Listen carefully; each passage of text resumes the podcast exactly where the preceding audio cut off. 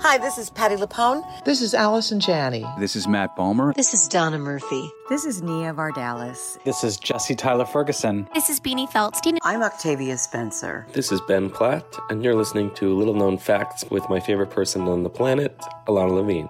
A-OK. Welcome to Little Known Facts a podcast where you will hear unfiltered, raw, honest, and uniquely funny interviews with artists you love as they talk about the art they love to make. I'm your host, Ilana Levine.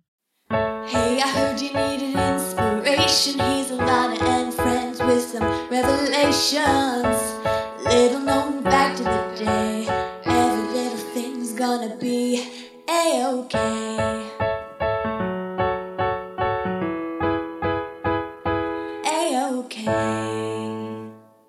Little known fact about my guest today she had a message and she thought it was a response to her Starbucks application, but actually it was a message about her audition for Spring Awakening, which actually went really well because they wanted her to star in Spring Awakening, and she did, and so many other things after that.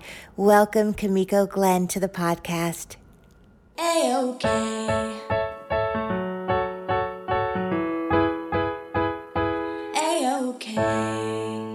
Hey everyone, my guest today is the award winning actress Kimiko Glenn. Kimiko is best known for her work as Brooke Soso in Orange is the New Black. She's also the voice of Penny Parker in the Oscar winning animated film Spider Man Into the Spider Verse. She has many, many TV and film credits, but some of those include Liza on Demand, Ghosting, High Maintenance, Broad City, Sacred Lies, can You Keep a Secret, and Nerve. She originated the role of Dawn in the Broadway musical adaptation of Waitress and was part of the first national tour of Spring Awakening. She has a huge voiceover career, and she wrote, directed, and produced the short film All That Jazz A Day in the Life of Roxanne Gayhart. I am so honored and happy to have Kimiko Glenn on the podcast today. Hello, friend. How are you? Hi, I'm good. How are you? I'm so good. I am so happy to have you here today. I listened to you on uh, the original Broadway cast recording of Waitress all the time, and the amount of joy you have brought me and my family just in our ears alone, um, let alone all the incredible animated voice work you do. Um, and just, and then there's Orange is the New Black, like the the different thing, the different lanes that you travel in. Um, very different. very different. And then your own creativity and your own work that you get to do. Um, it's just awe inspiring. And so I'm so happy to have some time with you today. And I guess what I'd love to talk about just to start is sort of where. I mean, you really do a lot of things. And so, where the seed was planted, um, that has grown into the creative life that we get to reap the benefits of as your mm-hmm. audience. Um, but like what what was the beginning of that?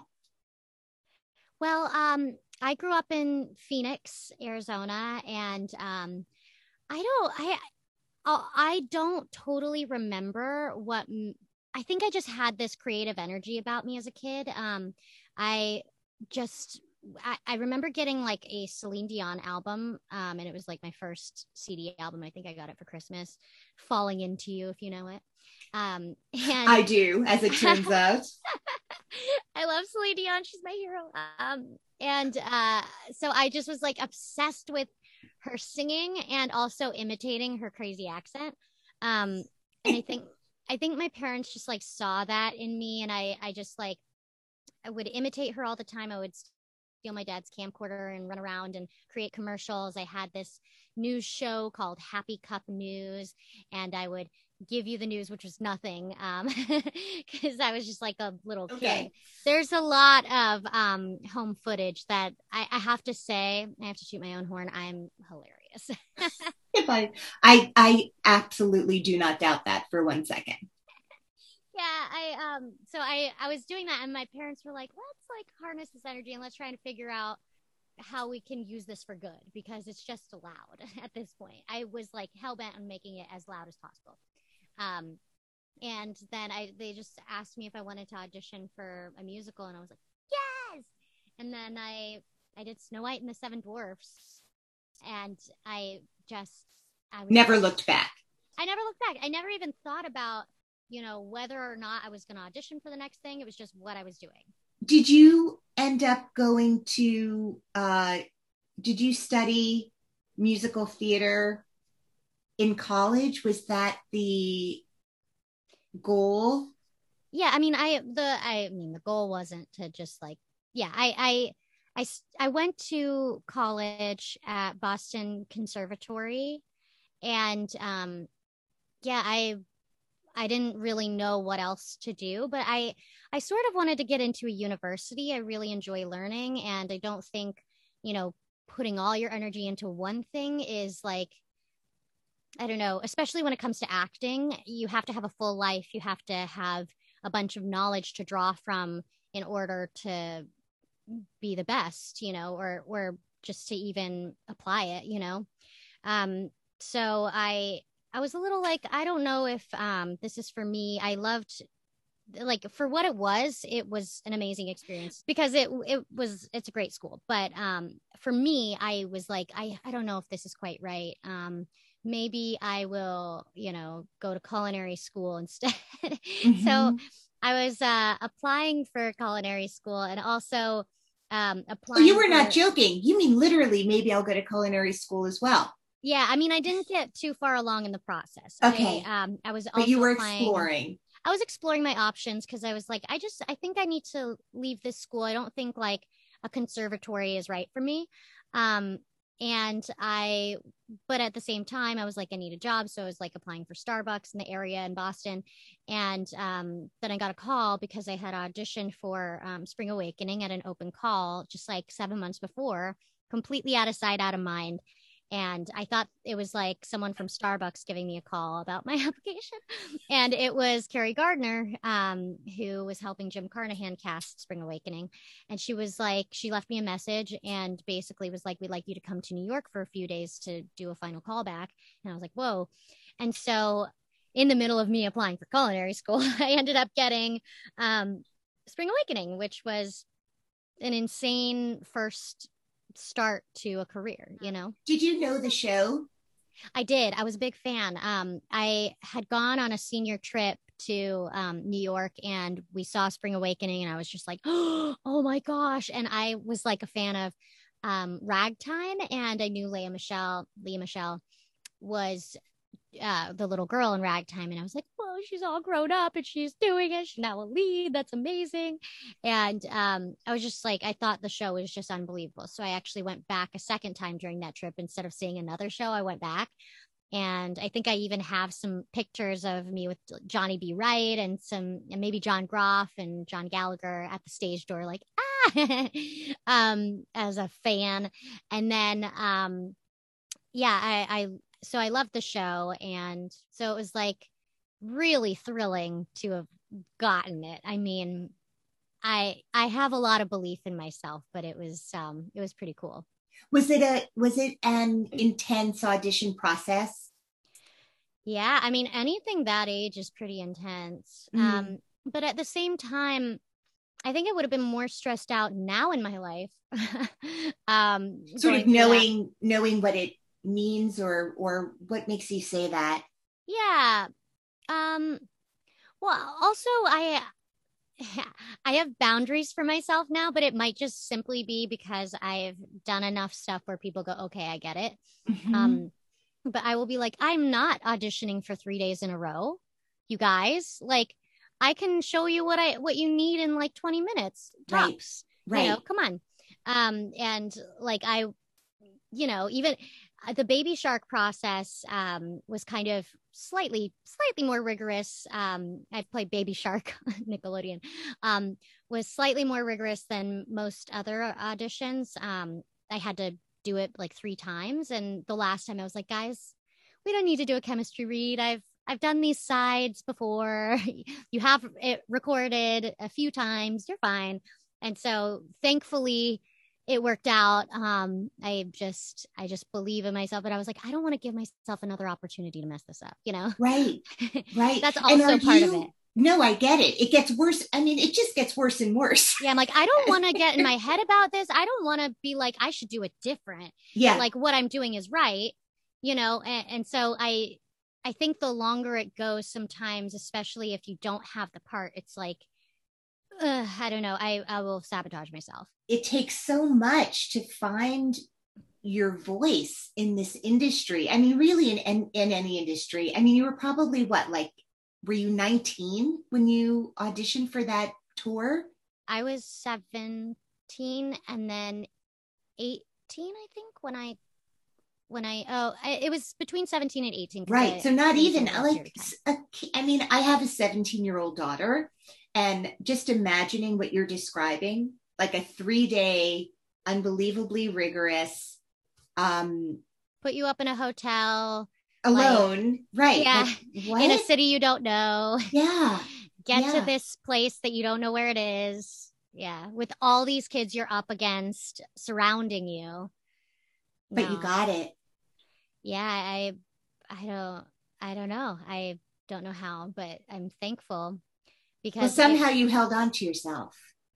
yeah i i've always just had this innate belief in myself like i i grew up with like a a sparkle inside me that Mm. sounds so corny but like i grew up feeling like i had so much to offer and i was special somehow and i don't know if that was something i was just born with um or something that i learned along the way but i was just like i know that i'm like meant to do something you know and so i always hold on to that especially in these scenarios especially when i'm rejected you know um because i know especially over time and i'll tell younger actors this who want to get into it who maybe haven't jumped into the professional world yet persistence is key in a lot of ways like so much of the time you're just trying to gain the trust of people and it has nothing to do with your talent Hmm. people have like they have a laundry list of people that they could just call up and they're like we know this person's consistent but like when you're starting out i know a lot of people who just like quit after a couple months after getting out of school after paying like hundreds of thousands of dollars for school. And it's like well it it it's not a reflection of you that you're not getting cast. Um it's just you have you have to put in the time. And i know so many people who ha- hadn't worked for years and years and years and years and finally they get a job and it's like a great job that put them on the map and now they're working consistently. And um, i know that for myself like i there are things that i really wanted and didn't get and put my all into and then that door shut for another thing to open and i would never have done this thing that you know brought me so much whether it be career wise or like personally Mhm. um that i would have never had that experience had i done this other thing you know so i don't know why that i'm so tangential but but that is something that i carry with me as i you know audition and get rejected or get a job and you know i try and remember that when you think about like um when you say like i don't know if it was born with it this beautiful sparkle as you described it what was the messaging in your house like were your parents where are your parents from what was their relationship to the arts and your clearly like ridiculous amount of talent but they were you said they like sent you to start doing stuff so can you talk a little bit about that Yeah, um, my parents are. I I love this because they're my family is are they're a heady bunch. They're just very logical and um, so smart. My dad is a software engineer. He's incredibly good at what he does. My mom is a tax preparer, but she also does about a billion things. She likes writes and she writes a newsletter for her um, Japanese community in Arizona, and she used to teach Japanese and um, she she really wears a lot of hats. Um, actually, recently she took up the drum. She's seventy one. Um, the drum kit, by the way, not just like a bongo or something light. It's a full drum kit, um, and she's really good because she's dedicated and practices all the time, and she loves it. She takes lessons. She practices at least an hour a day, if not several. Every time I call her, she's on the drums. It's so okay cool. that's incredible yeah. she is Um, my hero she is my, my hero fully Yes. um i just love her and um yeah when it comes to to where i got the artistic side from it's funny i mean my I, I want to say like my my grandpa was like a pianist and a painter um, and my mom's sister loves the opera. She's super cultured. She speaks six or seven languages. Wow. Um, and travels the world. Um, and her daughters are like, uh, one is a uh, works for the arts in Brooklyn and and all this stuff. And so, I don't know. There's an artistic side there, but on my dad's side, I'm like, I don't really know. Um, I think I I think it maybe it's a past life thing. I don't I don't totally know, but I just interesting. I just had an energy and I think that what it was with them is they were just so supportive. Um they may not have understood it at first um and then they got to understand it as they were supporting me and like you know started helping to build the sets or paint the whatever or sew the costumes and you know were there at the theater with me sometimes um but I think they just like I sang so loud. I was so loud and my mom never told me to shut up. You know, I would sing so like I would make it my my mission to be as loud as possible in the car screaming these songs and it would just be me and her and she would just eyes on the road just not like I don't know if she just learned how to zone it out or it was just like this will be useful someday. but she just put up with it. And I think because I was allowed to just like, I would sing a part. If it wasn't perfect, I would rewind. I would sing a part. If it wasn't perfect, I would rewind. And like, I maybe that's how I got to be a skilled singer because I was just trying to perfect it and I would do it in the car with her and um, she would just let me do it. And and I we wouldn't sit in silence or whatever. I was able to just like practice and be crazy in the car. Um, so I I don't know. That's like one of the things that I think really was helpful. Yeah, it, they just never told me don't be as loud as possible. Don't like don't. I think they just. I think I tickled them. I think I made my dad laugh a lot, and I think my mom was just like, okay. Like she's so chill. Right. Um, I think it just had something to do with that combination. I love that so much. I love that. The freedom to be you. Yeah. It's pretty incredible. Were they um were they okay with you leaving school to um, pursue this? Was that a big conversation or did it organically unfold? Leaving um leaving home, you mean? No, the conservatory to do oh. this tour. Oh, yeah. They were like, yes, go make money instead of make us pay out of pocket for the school that costs a million dollars. Of yes, course, please. I love it. I this love is it. the path. And they knew because um, they were on that um, that trip with me to New York. And I think they had seen Spring Awakening or yeah, they must have. They must have gone to see Spring Awakening too. They know my passion for theater and Broadway, and I was listening to the album um, nonstop in the car after that, and so they knew like it was a huge deal. Um, just simply by you know me talking about like I was just obsessed with the theater world and so they knew what was hot what was not. And, and were you knew- listening to broadway cast recordings growing up in the house? Like was that their introduction to broadway sort of through you? Yeah. Yeah. Yeah, yeah those broadway recordings are so uh so it you know? I mean you ended up doing a cast album that has become for millions of people a touchstone in so many ways. Um and your perfection on it. It's so special that I'm on a Broadway cast recording. I I can't even describe or believe it. Like I think at the time I was so um you know, busy and um kind of frazzled. I but I I I am a perfectionist in the booth and so it was um that day of recording was like I think the ensemble stuff was like the joyous moments because I didn't care like if my voice didn't sound like perfection. Right. Um, but you know, on all the solo stuff, I was like kind of militant about, you know, I like I think we did the the last take of When He Sees Me, which is probably what ended up making it on the album. And I was like, as soon as it ended, I was like, Can we do it again? And they were like, I they turned on the thing and they were like clapping and like cheering. And I was like, they're like, no, that was great. And I was like, wait, but can we? And they're like, seriously, it's great. Stop. you know, um, and then um yeah, I, it was just like it was a whirlwind. Um I I don't know. I but I'm just so grateful that I made it on there. And sometimes I'll listen to it and be like, this is special. And I knew going into it that it was going to be special. The You show. Oh, the special, the the show, but the album. Um, I was like, this is Sara Bareilles. She, you know, has she has made so many pop albums. She knows how to make this like the best of the best Broadway albums, you know? And it's mixed a little differently than some of the Broadway shows too.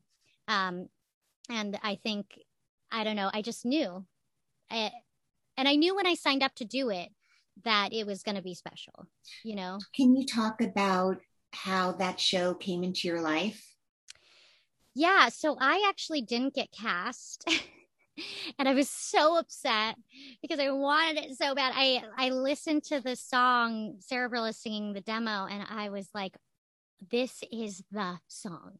This is my dream. This is my this is Kami- little Kimiko child baby Kimiko's like she would look up to the person that sings this so Mhm. hard this would be her role. She wouldn't care about the Jenna part.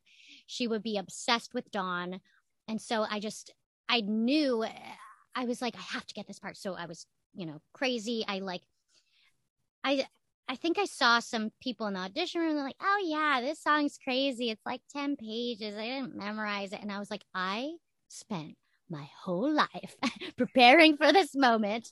I've like, I've made myself a total hermit for the past five days, like gotten down every single beat, like made sure all the, the vocals were like on point all this stuff. And um i just remember when like i even printed out a lyric sheet and like highlighted in different colors so i could just like kind of peek down if i needed to um instead of like it was like an 11 page flip um on the music.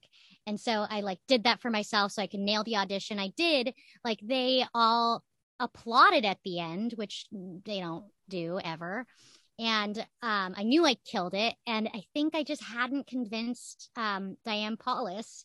I my and I don't know.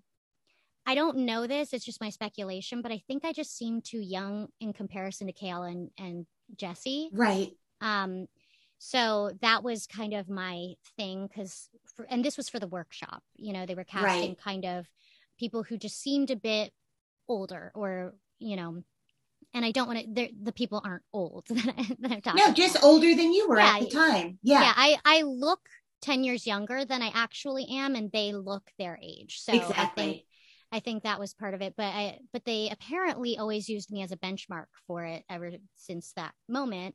And they had asked me um, to do certain iterations of it that I couldn't do because So they did. They came back at well, different. they were I, th- I don't know if they asked kinda. me to do it or they if they asked me to audition again. oh, Yeah, yeah. So I knew that they like they were like interested still. Um, but I was like, don't re-traumatize me. I really wanted that part. Yeah. um, but I couldn't I couldn't do it because of Orange is the New Black. It was shooting. And um then the Broadway situation came about and I was literally about to move to LA. And they were like, it's you or her, and we just need to make sure. And I was like, and it was one of those like several day process, chemistry read, blah, blah, blah, blah, blah. And I was literally like floating outside myself, so freaked out. Like I wanted it so bad. Mhm. And I didn't know what it was that I, that was, that was the thing that they didn't want or, or didn't work about it. And so I overthought the crap out of it. But ultimately, I don't, I don't, I don't know why they cast or didn't cast me, but it ended up working out. it was so stressful, but I, yeah, I, the, I just remember opening night being absolutely surreal because it was like I didn't care about being famous or recognized or part of a big internationally acclaimed show or whatever. Like I never cared about that. All I wanted to do was Broadway, and this was my Broadway debut. And so it was like this insane high. Like my body was just literally like flying through the air. the whole time. Even like I was like m- a month of previews, like you'd think that I'd be like, oh, it's just another night, but I was flying. Yeah, I get it.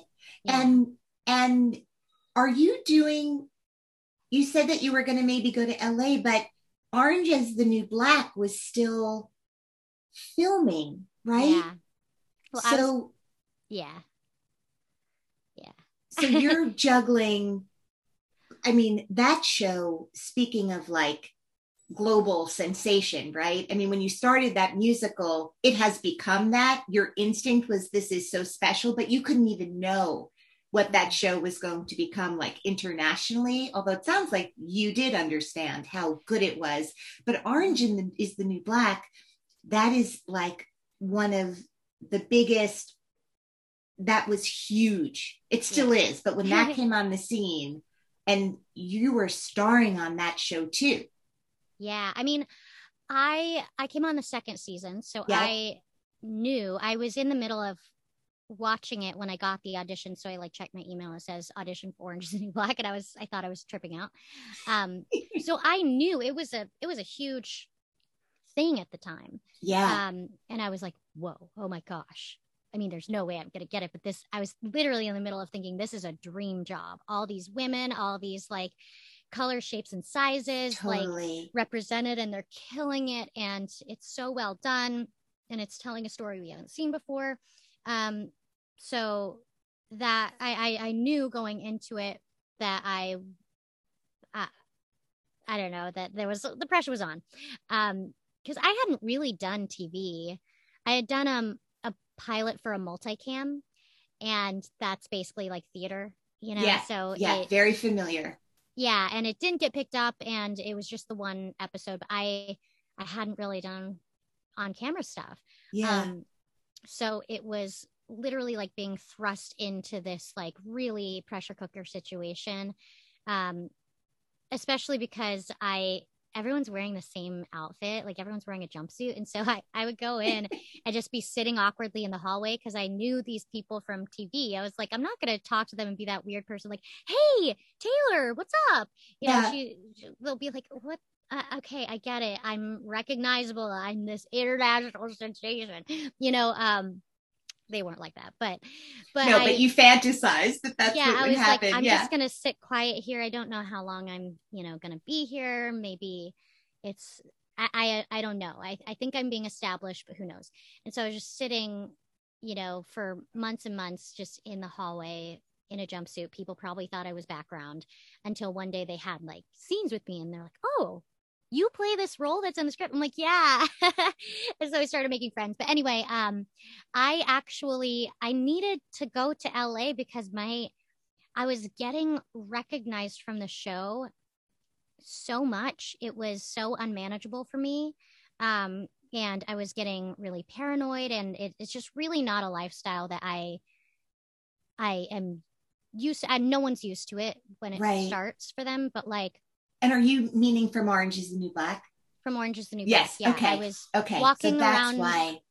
yeah i was walking around new york city and you know i they there weren't um you know union contracts for that type of show yet because we were the first of our kind uh, other Right. than house of cards so As a cable show. yeah it had barely been a year that they've existed so it was like almost like a like a really good web series Right. but like right. the pay wasn't enough to like justify getting a cab or like finding ways to protect myself Wow. um and a lot of us like i mean i i didn't because i still had a bit of a savings but a lot of people had second jobs still and it was kind of a scary dangerous situation where i i would be i would have to take the subway and people would be bombarding me or like shoving cameras in my face and um and recording me or like giggling and laughing and pointing and all this stuff. And i it was traumatic to have that happen um because when you think famous you also think rich.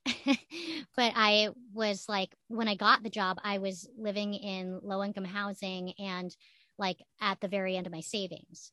So on top of that not really getting you know a ton of money from the show. And then right.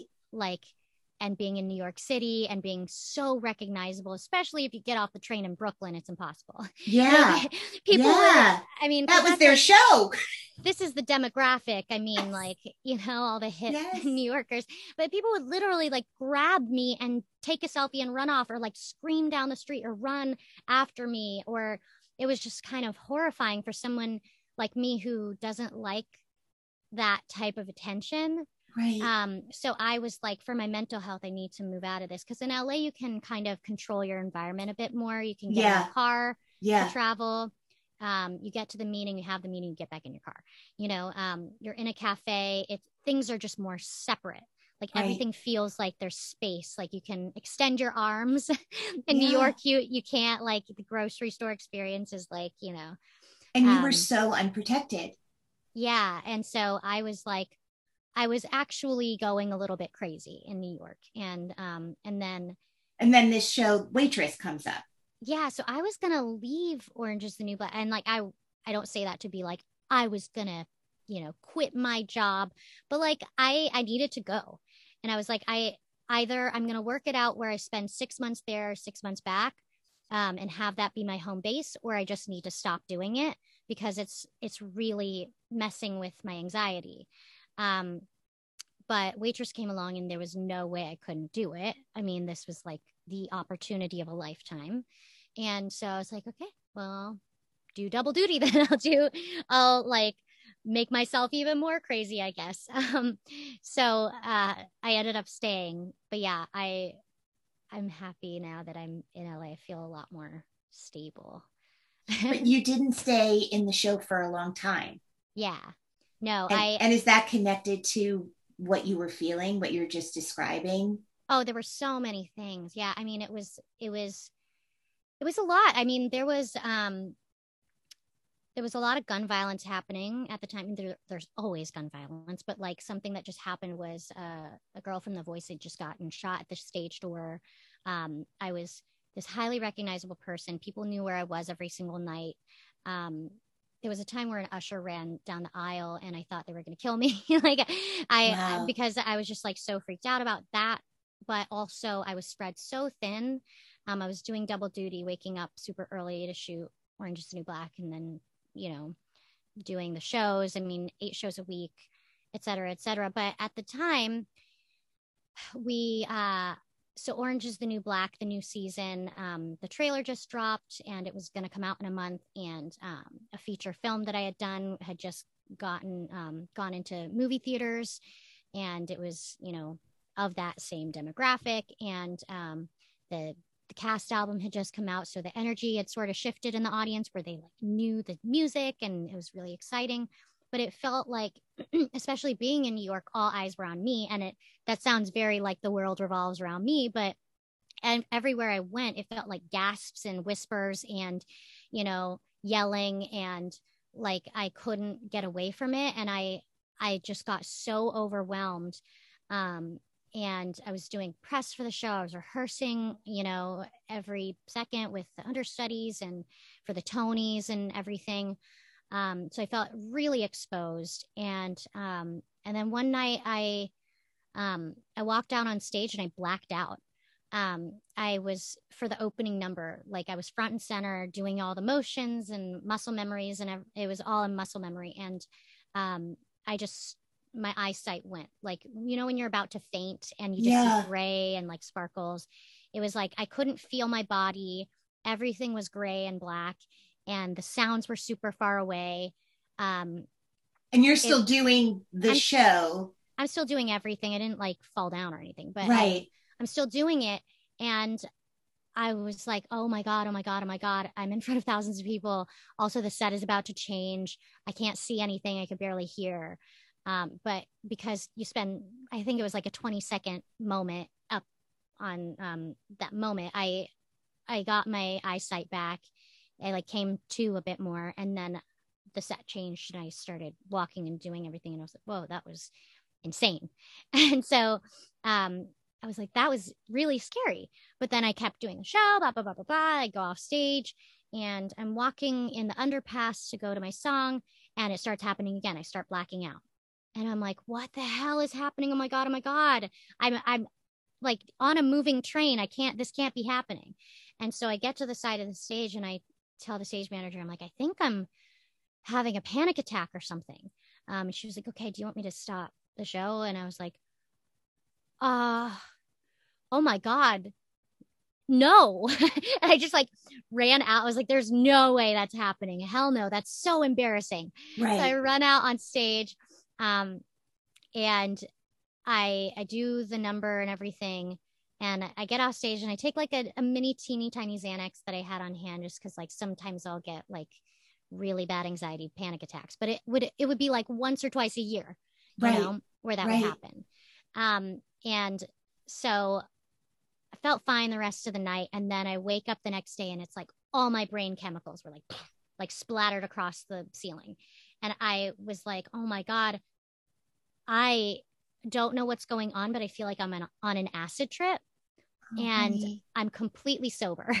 right. Um, so it was this crazy experience of um, I didn't understand what was happening. I've never not been able to control my brain or my Mhm. body or anything. I had a really hard time walking across the street. I had a hard time even like coaxing myself to get up off the floor. Like I was curled up, like on the bathroom floor, like tell like tell talking to myself, like get up, get up, get up for like 30 minutes, couldn't do it. And um I was like, well, something I, I've gotten through a lot of stuff in my life. I will get through this. And so I just never stopped calling out. I would just do the show in a state of intense vertigo and um, disassociation where I would float outside myself and I wouldn't be in control. I wouldn't, I couldn't tell if I was walking straight. Um, but I was doing the show because I was like, I need to train my brain that this is okay. Like that, because I think my brain thinks that this is an unsafe environment, but really, I like it's it's fine. I've been doing this. I know exactly what I'm doing. I'm strong. I am completely capable. Um, you just have to retrain it, you know. And I didn't have a therapist. I didn't have medication, um, Mhm. other than like the Xanax that I just had in my purse randomly. Were you living alone? I was living with my ex boyfriend. Okay. Yeah. Um, and I, I don't know. I was really scared about getting on like an antidepressant or something. Um, because I, I didn't know how my body would react and it, it takes a while for it to kick in. And I, um, so I started taking like a sub therapeutic dose of it where it just basically was doing nothing. Um, and I was, try- I was just relying on Xanax in a way, and it just was unsustainable. I couldn't eat, I couldn't sleep. Um, I, I was working out like crazy, trying to like, you know, and I'm not a person who works out.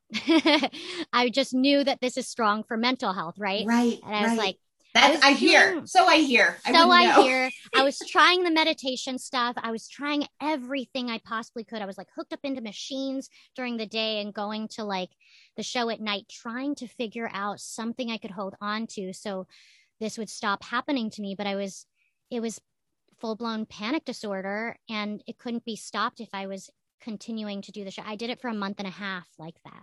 Right. Um, I can't believe it. I can't believe it because I saw you in the show.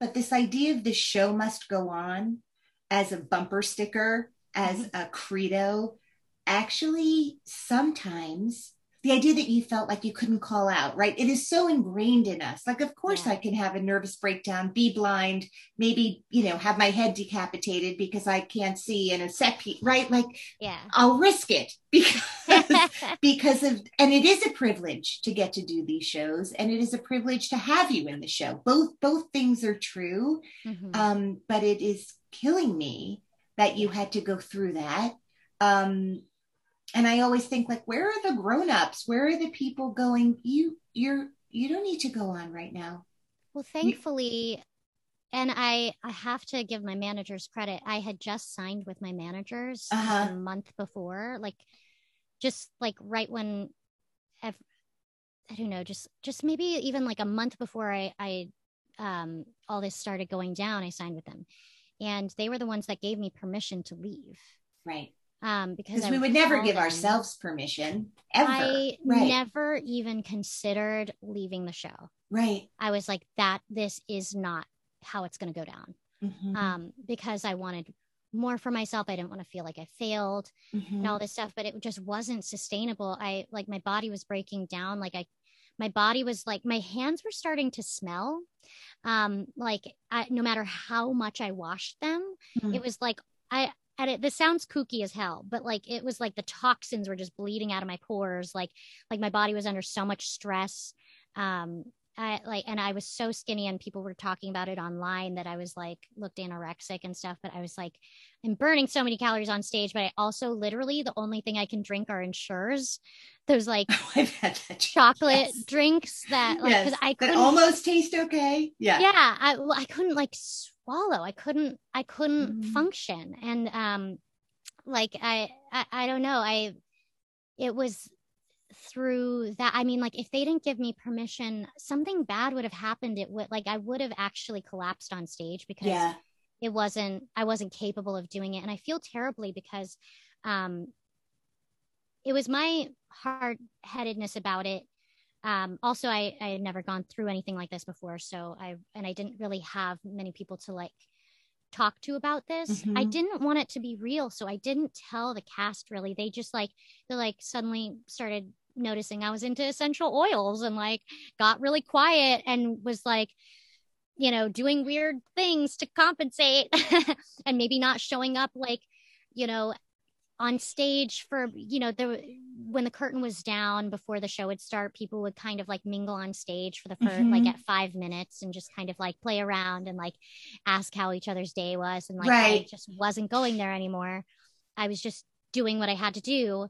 And like I would just break down sobbing at the end of the show. And they're like, huh.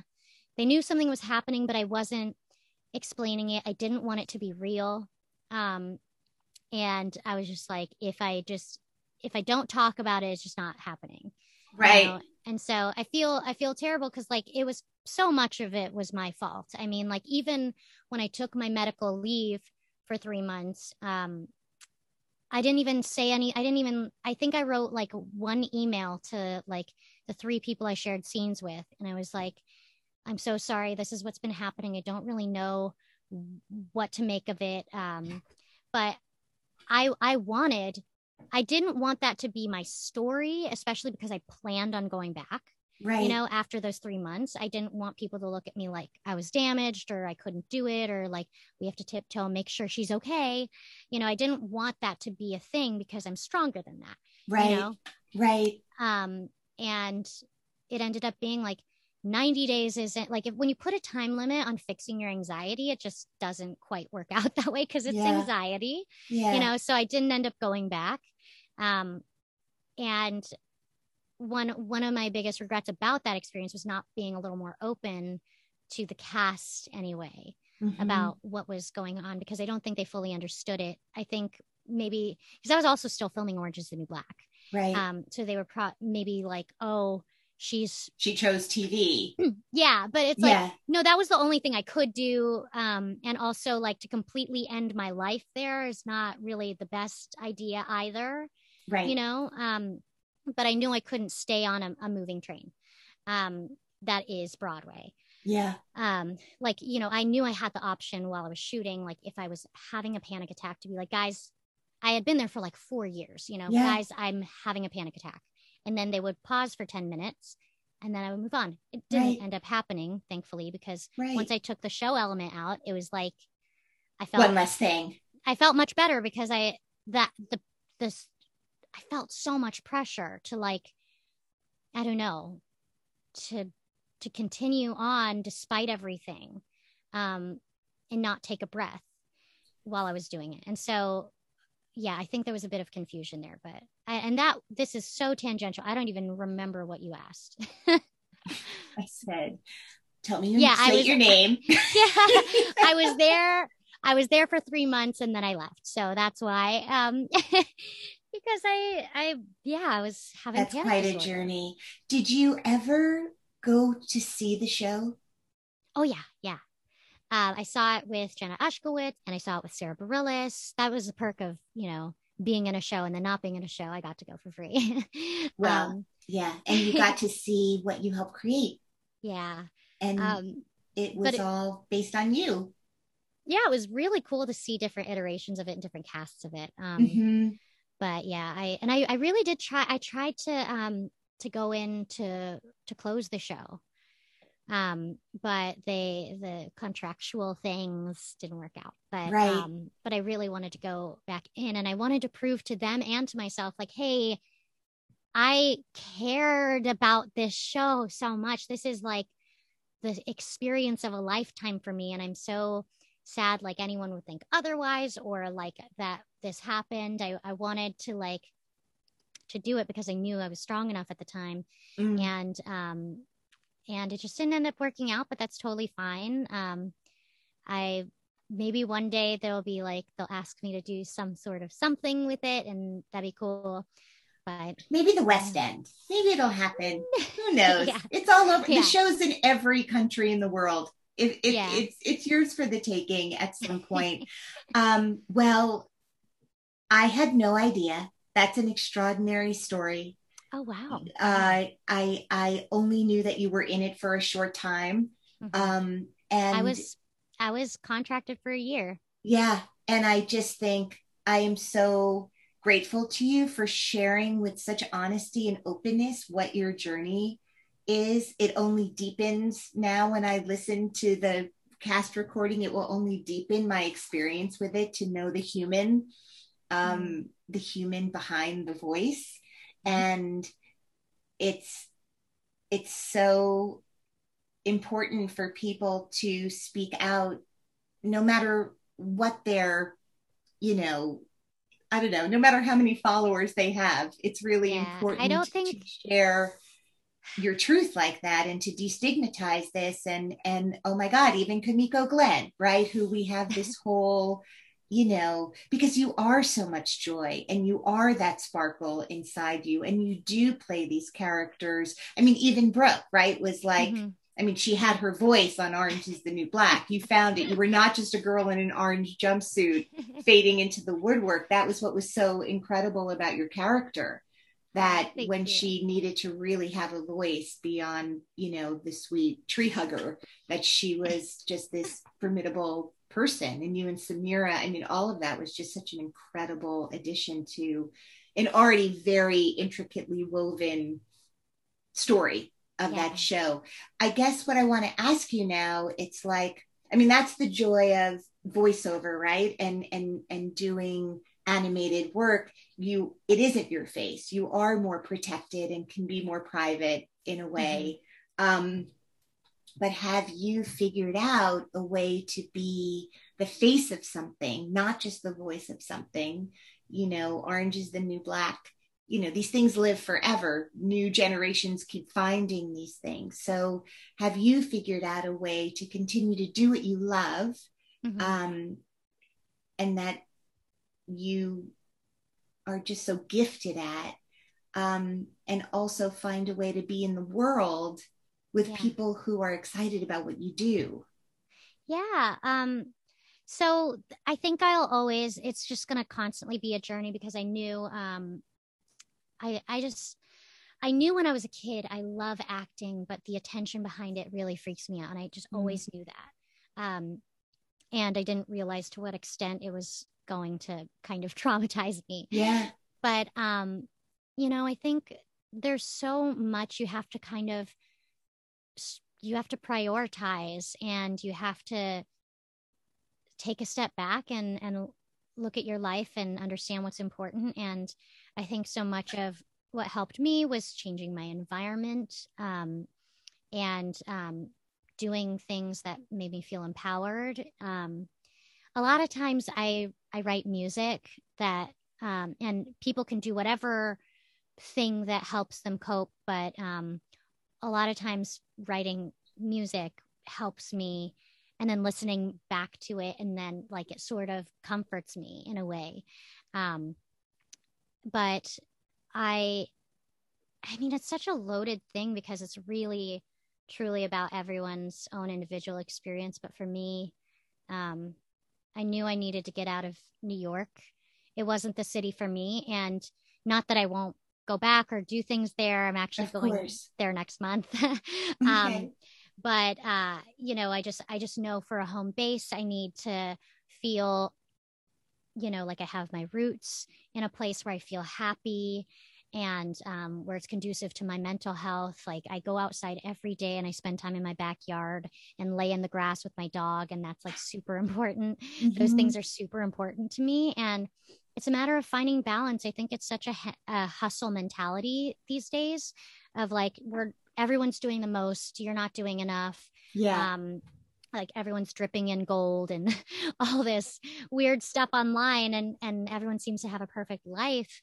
um, but it's just not the case. Um, like i think that's something that's curated and put out there and it's really great for business a lot of times um, but it's not the best for for mental health. And like even recently i was shooting liza on demand but going through a really intense depression and i was i was being a little more open about it online and i feel like i can now um that i've sort of proved that i can like like i i finished that shoot despite the depression despite the really like i maybe compensated and people were like wow you brought such wonderful happy energy. And i'm like yeah it's because i'm so sad inside you know?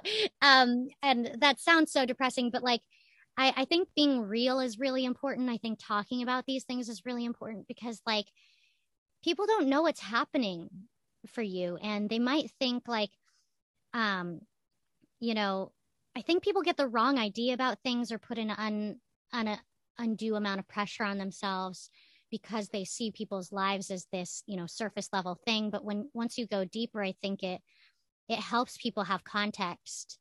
Um and yeah so i think um and i've been really diving deep into therapy which has been helpful. Yeah. And I'm and i'm on a medication that makes me feel normal and doesn't make me have weird side effects and i just feel like my anxiety is managed and i want to put that out there that like medication isn't a bad thing. I mean, like over medicating and like doing it in a way is not, I don't have an addictive personality. So that's never been something I've been afraid of. But um, a healthy, like if you need it, do it. You know, I resisted it for so long because I didn't want to feel like, I don't know, nothing or I, I don't know. You just hear so many. Right. Or worried that you wouldn't feel like yourself. Yeah. In, and, in the ways that you want to feel like yourself. Yeah. Right. I mean, I think I took like five different types of um, SSRIs before I landed on one that I felt completely fine with. You know, um, yeah. It's kind of a, it's just a journey and listening to your body and having an, an incredible support system and keeping people in your life that lift you up and are additive and, um, and don't like, uh, I don't know, bring you down that sounds like I'm shading someone, but I'm not. But just like, you know, taking stock of who's surrounding you because you are the people you hang out with in a lot of ways. And so yeah. like, I have a lot of positivity and joy surrounding me. And especially during the pandemic, like, you know, sussing out like who really brings that to the table. Yeah. You know? Well, you do. You really bring that to the table. you are so extraordinary. Kimiko, thank you. Thank you for being on the podcast today. I'm just going to ask you one, yeah. uh, one last question, um, and uh, and then we're done. Um, can you share a little known fact about you? Oh my goodness, little known fact. I loved Celine Dion as a kid, and that's such a weird fun fact. I know like pretty much every one of her songs, um, and that's sort of oddly, Celine Dion, I think, is the reason why I do this because I, I, she was the reason I got into impressions. She was the reason I got into singing. Um, she was the humor because honestly, her stuff is really funny if you think about it. Um, like her music, like the her choices sometimes are really funny. Yeah. Um, but, but she's also in on the joke, and that's what I love about her. Yeah, I hope. I don't know. I saw her. I saw her in Vegas a, a, few years ago, and I I don't know if she's in on the joke, but oh, I but I do love was. her. Yeah, we well, just sit there and we smile talent. and we love it. I love her. All right, um, Ms. Glenn, you are a goddess. I cannot wait to see all the things that you do, and thank you for all the things you've done and for your time today. And thank you for being on the podcast. It means the world. Of course. Thank you so much for having me. And by the way, I love You're a Good Man, Charlie Brown. Thank you. A-okay. One more thing. So many of you have asked, how do you donate to the podcast? Well, it could not be easier. Just go to littleknownfactspodcast.com slash donations. Instructions are clearly laid out, and I'm so grateful to you in advance for any donation you choose to make. But regardless, I have loved, loved, loved making the previous 200 and something episodes for you. I can't wait to make 200 more. I wish you a beautiful day. Stay healthy, be safe. Until next time.